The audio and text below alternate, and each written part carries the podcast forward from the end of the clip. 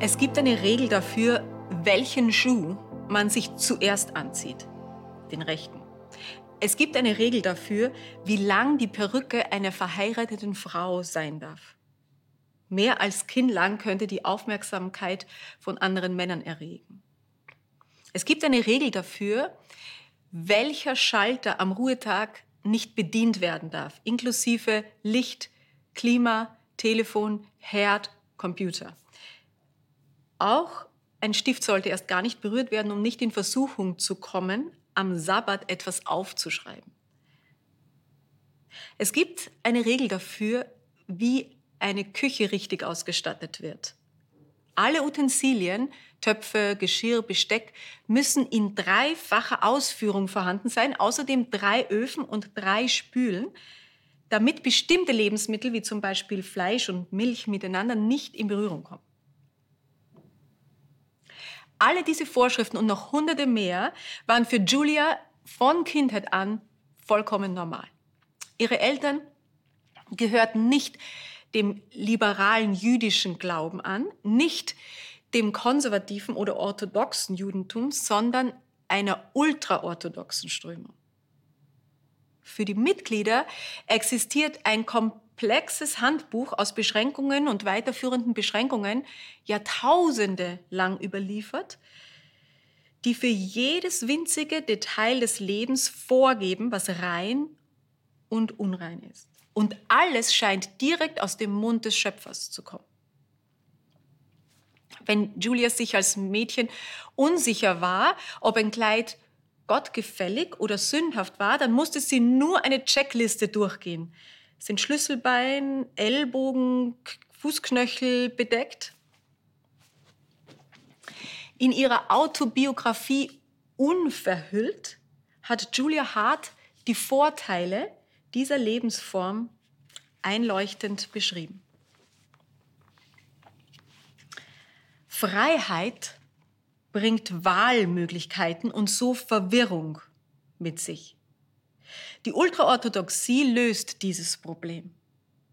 Wenn etwas unklar ist, fragt man einen Rabbi, er weiß es. Ja, man gibt die Kontrolle über das eigene Leben ab aber im Gegenzug dazu bekommt man etwas immens Mächtiges. Sicherheit und Rechtschaffenheit. Das Gefühl der Rechtschaffenheit ist die stärkste Droge der Welt. Es durchströmt einen, erfasst einen ganz und gar wie ein mächtiger Rausch. Die anderen armen, verlorenen Seelen wandern in ihrer schmutzigen, unklaren Existenz umher, aber ich, habe Antworten auf alle Fragen des Lebens. So wuchs Julia heran in dem ernsten Bemühen, dem Allerhöchsten zu gefallen.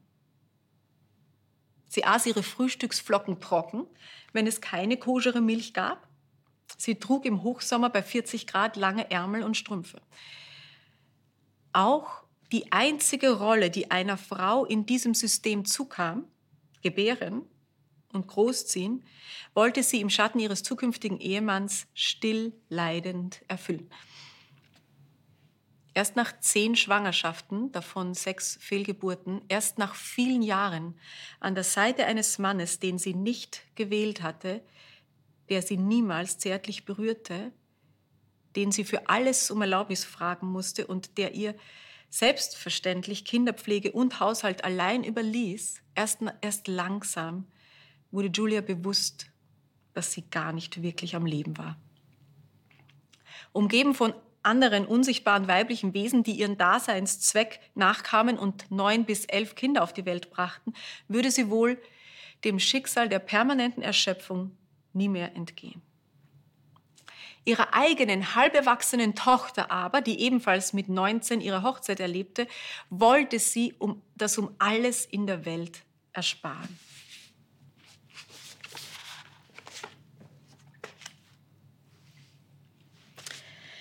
Ich wollte, dass die beiden mir versprachen, in den ersten fünf Jahren ihrer Ehe keine Kinder zu bekommen. Sie dachten natürlich, dass Verhüten eine absolute Sünde war. Solange man nicht wenigstens schon einen Jungen und ein Mädchen hatte.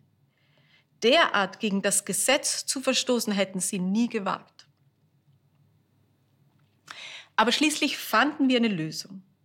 Ich bot ihnen eine schriftliche Erklärung an, in der stand, dass ich vor Gott die volle Verantwortung für diese Sünde übernahm. Und wenn der Heilige sie nach ihrem Tod fragte, weshalb sie verhütet hätten, konnten sie sagen, dass sie das Gebot befolgt hatten, ihre Mutter zu ehren. Ich unterschrieb dieses Papier wie einen Vertrag. Die beiden nahmen mein Angebot an. Ich musste diesen Absatz mehrmals lesen, weil er mich so beschäftigte. Hier sind zwei junge Leute, die sich in allen großen und kleinen Entscheidungen vor Gott verantwortlich fühlen, die von schlimmsten Gewissensbissen geplagt werden, wenn sie eine Regel missachten. Aber Unterschrift einer anderen Person auf so einem Zettel Papier, der kann sie von der Verantwortung freisprechen, die sie vermeintlich vor dem ewigen Richter haben? Vielleicht lachen wir über diese skurrilen Auswüchse eines sektenartigen Systems, nicht? Vielleicht weinen wir auch über die Unmündigkeit, in der viele gläubige Menschen stecken. Aber an dem Thema, wie orientiert man sich denn in moralischen Fragen, kommen wir doch alle nicht vorbei. Ich persönlich habe mich entschieden, Jesus Christus nachzufolgen. Denn sein Leben, beschrieben in diesem Buch, gibt wundervolle Prinzipien vor. Gleichzeitig schenkt mir sein Kampf gegen sinnlose Regeln sehr viel Entscheidungsfreiheit. Aber wie Julia so treffend sagte, lässt Freiheit auch Verwirrung zu. Ich meine, was würde Jesus denn in dieser oder jener konkreten Situation tun? Wenn ich nun keinen Rabbi befrage, wie erfahre ich dann, was richtig und falsch ist? Ich meine, finden wir als Familie zum Beispiel dieses Videospiel okay, weil alle anderen Eltern auch damit kein Problem haben? Oder Verbieten wir es, weil die Großtante es unethisch findet? Nein, ich, ich möchte nicht zu, am Ende der Welt so ein Blatt Papier vorweisen, das irgendeine Entschuldigung liefert. Ich möchte mich nicht an ein starres System und eigentlich auch nicht an andere Menschen halten.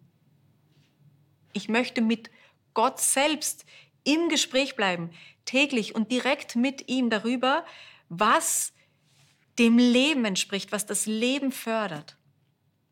Ja, ich werde mit manchen Unklarheiten leben müssen. Aber ich nehme diese gerne in Kauf, um eine offene, eine mündige, eine vertrauensvolle Beziehung zu meinem Vater zu erleben.